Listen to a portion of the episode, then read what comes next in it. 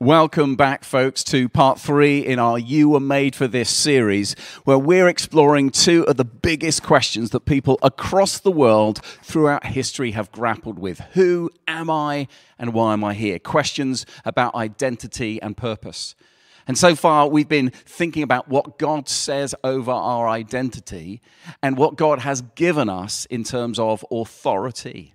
And so this morning, what I want to think about is in light of our God given identity and authority, what should we do with our one unique life and where do we start? Questions around clarity and priority.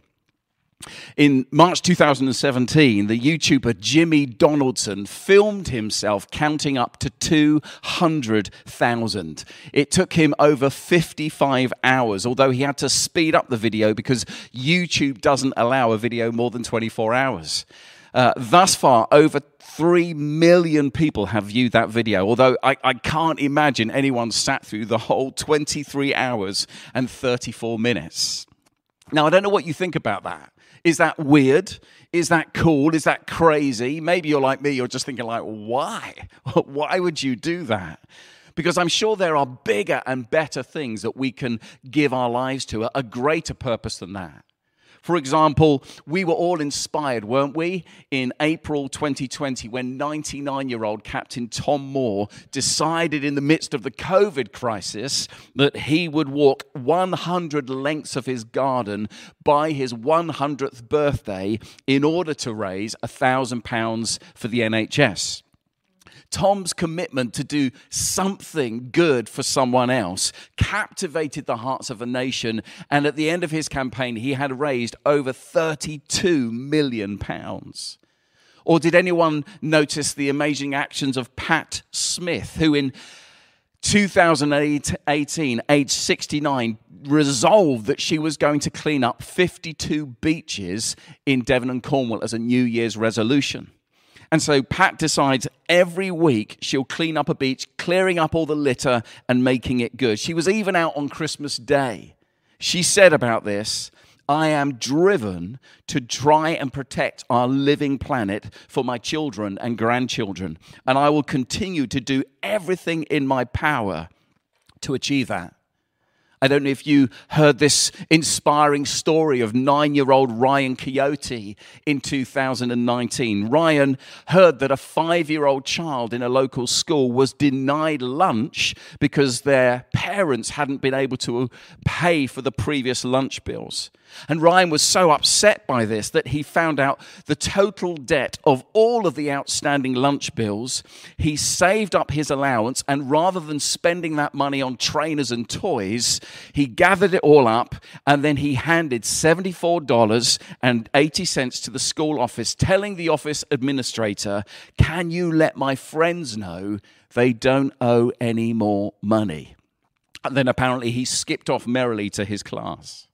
Like, what is it about these stories that captivate our attention? And I think the first thing is that they are right. There is something good about them, there's something admirable about them, there's something that happens deep within us when we hear these stories where it's as if our soul is saying, Yes, this is what life is truly about being other centered, existing for the good of others. It's, it's right.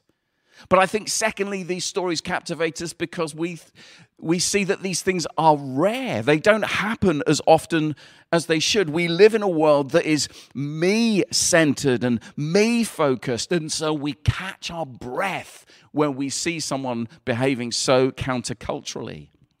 We're captivated by these stories because they draw us back to our true purpose to take who we are, our identity, and what we have, our authority, and use it for the good of others, for the good of creation, and for us as followers of Jesus to bring glory to the God who created us.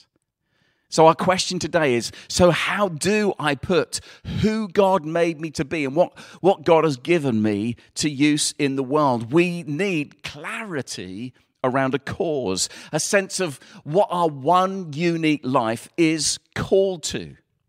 Because that's what we mean when we talk about someone having a sense of vocation.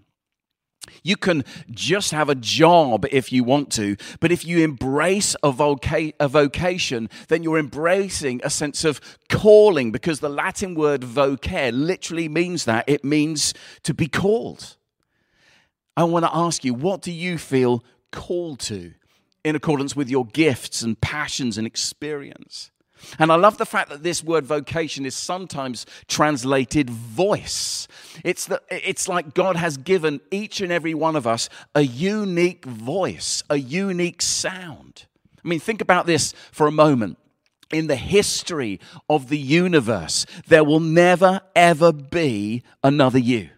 So don't waste your time wishing you looked like someone else, had someone else's gift, someone else's life, someone else's money, someone else's look, someone else's job. Comparison kills calling. Like, don't try to be anyone else. Be you. Everyone else is taken. And what the world needs, what God needs, is for you to step up and take your place. What the world needs is the sound of your voice to be heard, your song, your voice. So, how do you discover your song, your unique sound? Now, on one level, God has created each and every one of us to join in His song. There is a song of the Lord that we're invited to be a part of.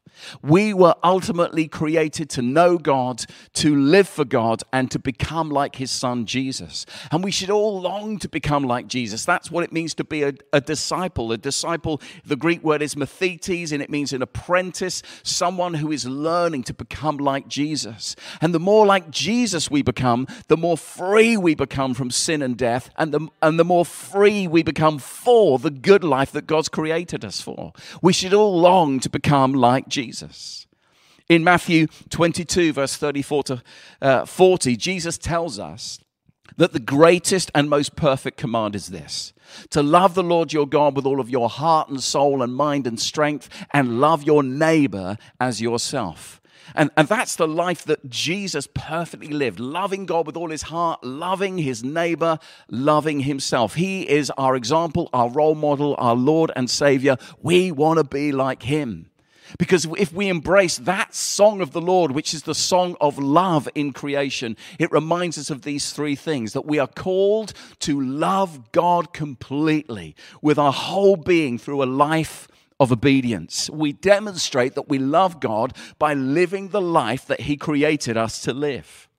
We love others compassionately through a life of service where we're sacrificially speaking and doing things for the good of other people we love ourselves correctly through a life of humility, where we have a truthful, honest estimation of ourselves. We know we are imperfect human beings, but who are perfectly loved by God. And so, in a sense, this is our shared calling. This is our shared song. We are all invited into God's choir, singing the song of the Lord in the whole of creation, the song of love. But just like in a normal choir, God's choir, you and I, we all have our unique sound. Every single voice is different. There are melodies and harmonies, there is a uniqueness. And so, whilst we all have this common purpose about loving God, loving others, loving ourselves, outworked in creation, we also have, as we've been discovering in our journey, this unique mix of gifts and abilities and skills and passions and experience that help us understand our unique sound in the world and in the song. Writer and theologian Frederick Buechner once said, The place where God calls you is the place where your deep gladness and the world's deep hunger meet a place where you can bring your passions and gifts and experience to a place of need in the world. And guess what, friends? Like, this is not rocket science the way God works. Like, God actually always works the same way. This is so, so crazy. You're going to want your money back as I invite you to write down seven words because this is the way that God works in the world. Are you ready? Here we go. God invites someone to do something somewhere. That's it. God invites someone to do something somewhere. That's how you change the world. That's how you see heaven break out. That's how you see more of the goodness of God released into a suffering world. God starts with a person who is willing and available to make a difference for the kingdom of God somewhere and somehow. Someone has to do something somewhere. And we see that all throughout the biblical story. In Genesis, uh, we see the story of Joseph providing food in the midst of a terrible famine in Egypt.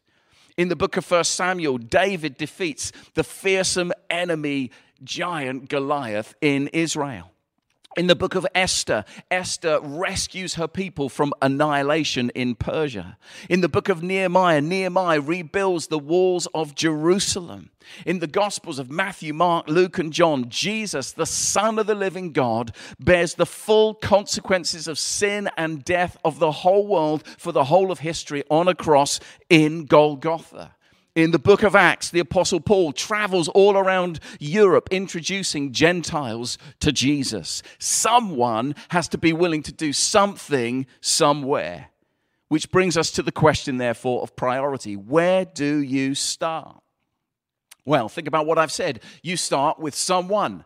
That's you today. You start with you being willing to be used by God in the world. Like, this is not a time to look around. This is not a time to wonder what God is doing with someone else. Whatever you think about yourself today, the good news is this God has chosen you. He's chosen you for his choir to sing the Lord's song wherever you find yourself. However good you think you can sing doesn't matter. God is more interested in your availability than your ability. And when you submit to him and surrender to him and make yourself available, God is able to make the sound of your life beautiful when you surrender it to him. You will be amazed what you can do if you would every morning simply get up and say, Jesus, whatever you are up to today, count me in. I make myself available. Where do you start? You start with you. And then as we think about somewhere, what is your somewhere? Where are you? Where's your situation, work wise, home wise, neighborhood wise, community? Where are the spaces and places of influence that God has planted you right now?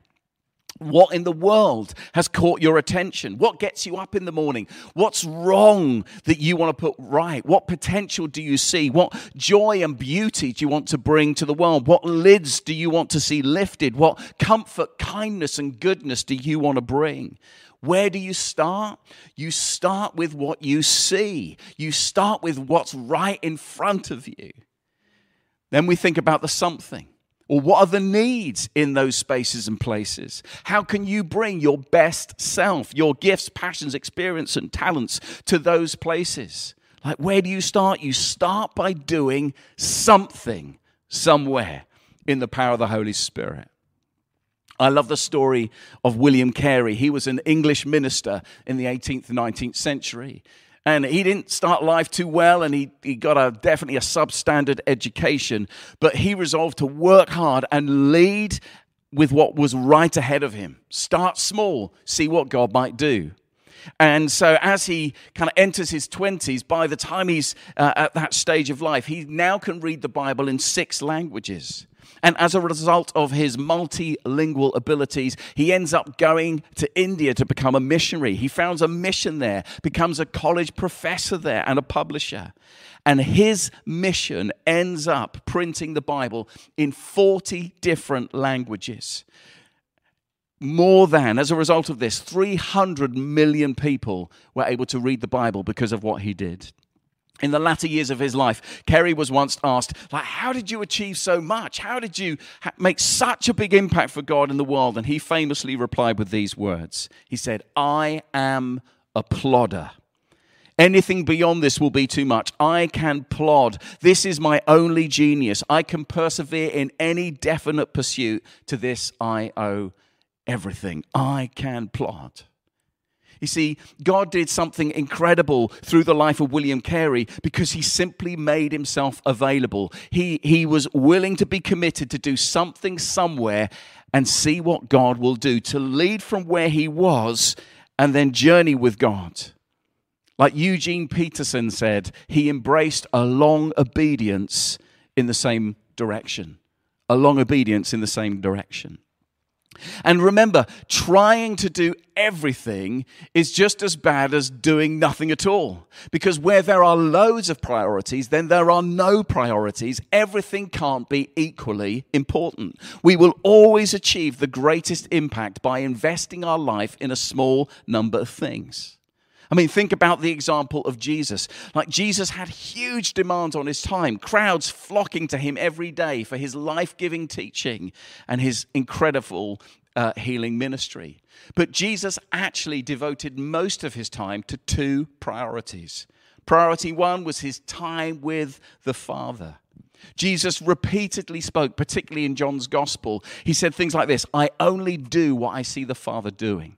I only say what I hear the Father saying. I only go where I sense the Father is going. And how did he know that? Because of times of retreat, times of intimacy, times with being with the Father, drawing close, listening to that still small whisper of God, and then surrendering to it.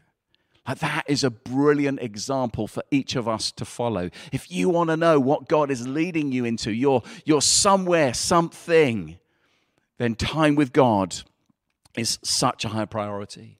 But then the second priority that Jesus had is time with his disciples.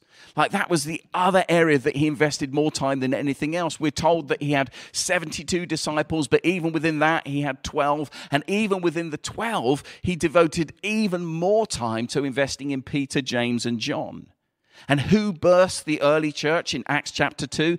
Peter, James, and John. Because Jesus understood that the greater the focus, the smaller the number of things you invest in, even the smaller the number of people you invest in, the greater the impact you will have. You cannot do everything, but you must do something somewhere starting today.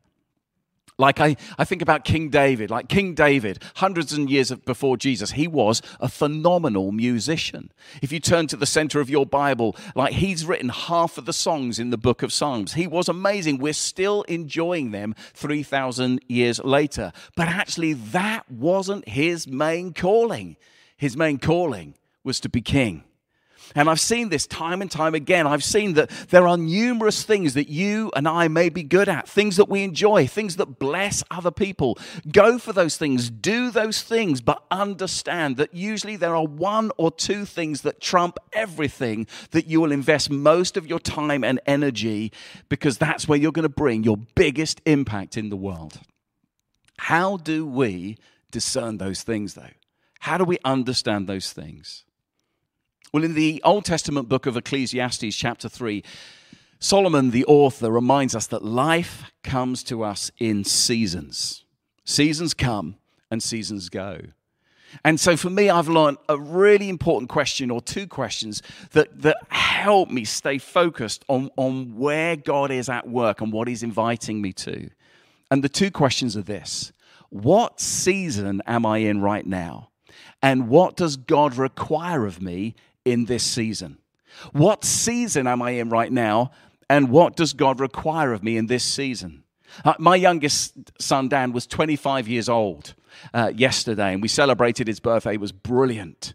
But you know what? Like, Dan doesn't require as much of my time and attention as he did when he was a child, definitely even when he was a baby. Like, when my kids were much younger, my season of life was absolutely about investing more time and energy in my family than anything else. But now they're older, they're more independent, they don't demand as much. We have life in seasons. Some seasons sometimes last a few months, sometimes a few years, sometimes seasons can last decades. But it's a good, healthy life and spiritual practice to pause regularly and step back prayerfully and ask yourself, what season am I in? What is happening in the atmosphere and in the environment of my life? And what does God require of me in terms of how I respond to it? It's something I hope will help you as you reflect about doing something somewhere starting today. And as you do that, remember that ultimately what God is requiring of us as we make ourselves available to do something somewhere is that we are to be faithful. God is far more interested in our faithfulness than our success. God doesn't guarantee success, God doesn't even ultimately reward success. He rewards faithfulness, stickability, that long obedience in the same direction. Keeping on, keeping on, even when hell is breaking loose, even when you're discouraged and disappointed, you keep on keeping on because you know you're in the place that God has you. We're called to faithfulness. It reminds me in this closing story of a guy called John Kavanaugh. And John Kavanaugh was an American guy and he was feeling a little lost in life. And so he decided to serve for three months in the House of the Dying in Calcutta with Mother Teresa. And when he arrived uh, at that place, he knew that everyone gets an audience with Mother Teresa, and she always asks them a question at the beginning of their volunteer time What can I do for you? And so, this is what this, this amazing uh, godly woman asks this American guy as he's searching for meaning and purpose. What can I do for you, John? And John looks at her and says, Would you pray for me? Please would you pray for me? And she said, Of course I will pray for you. What do you want me to pray? And he said, Would you pray that I have clarity, that I know exactly what my life is about, that I know exactly what I should do? Mother Teresa leaned back and smiled and said, I will not pray that you have clarity. Clarity has to die in your life. I will not pray that. As she laughed. John was shocked and, and he looked at it and said, But Mother Teresa, you've been serving amongst the poorest in the world in the house of the dying for over three decades. You have clarity. Why will you not pray that I have clarity?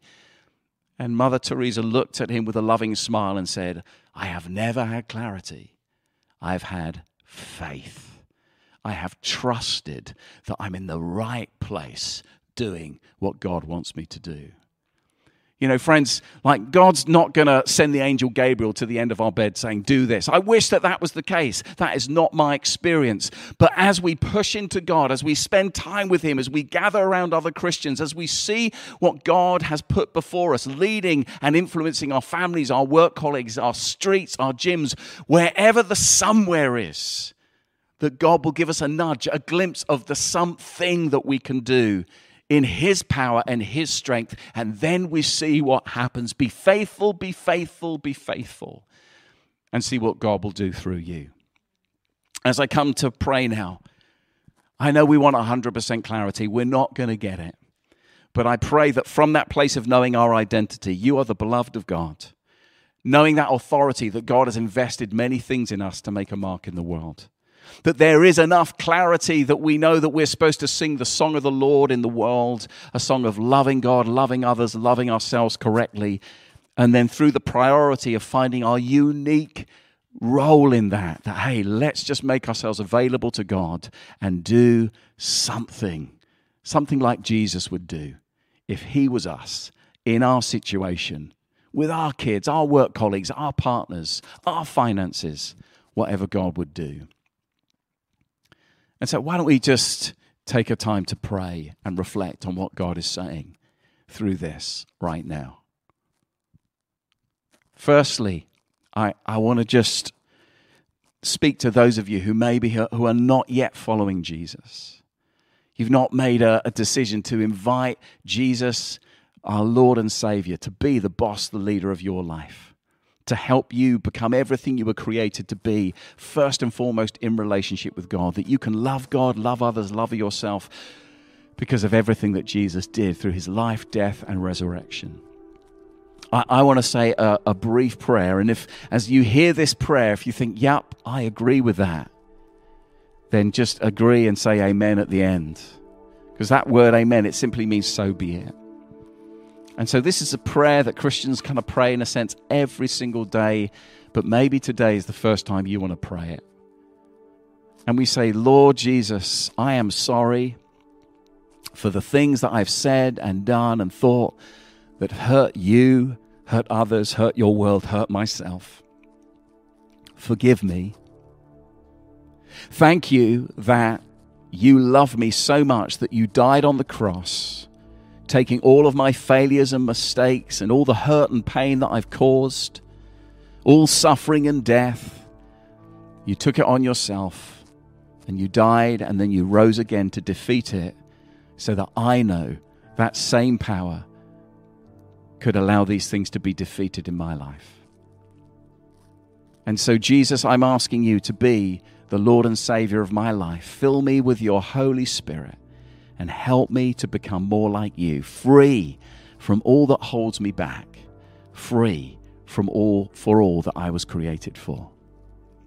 Amen. And if, if you prayed that prayer just now, if, if you you know what, yeah, I want to say yes, or you recommitted, then I want to invite you to, to go to our website, zeochurch.com forward slash connect.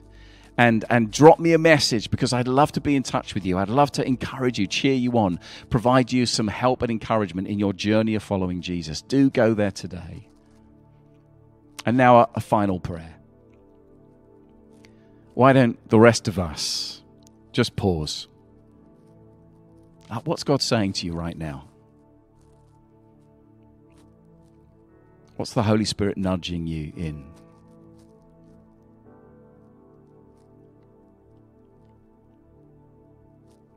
Just want to encourage you. Don't, right where you are, don't just stare at me. Maybe just close your eyes. And just ask God, God, what are you saying? What words do you want to speak into my life?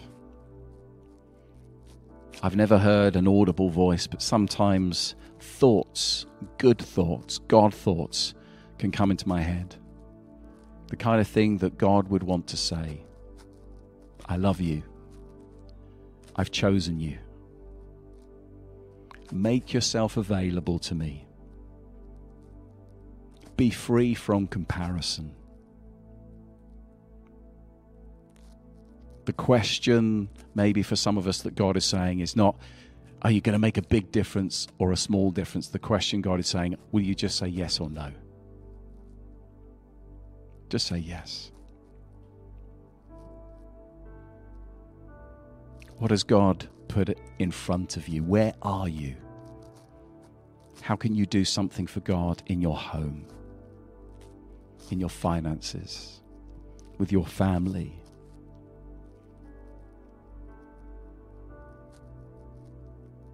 So just inviting the Holy Spirit just to maybe just even speak to you, just to show you now the most important thing is this. The most important thing is this.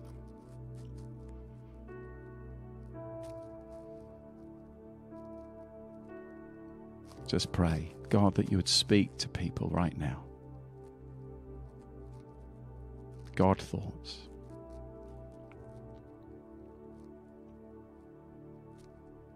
Speak to us now, Lord. Affirm us, Lord Jesus.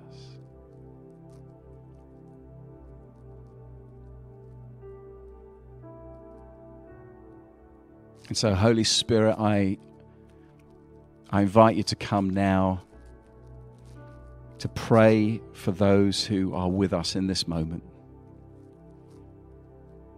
And I pray for you. I pray for the power and the presence of God to rest upon you. I pray for the God who loves you and has chosen you to restore your soul, to lift your head, to realize that you have a unique place in the world, a unique sound, and you will speak it. You will live it that you will say yes, even this week, even today, to what God is inviting you to do in the great adventure of seeing heaven break out in the world. I speak life over you in Jesus' name. I speak healing over you, destiny over you, purpose over you. There's a place for you. Your life matters. You count. I break every lie that's been spoken over you in Jesus' name, that you'll never amount to anything. We break it.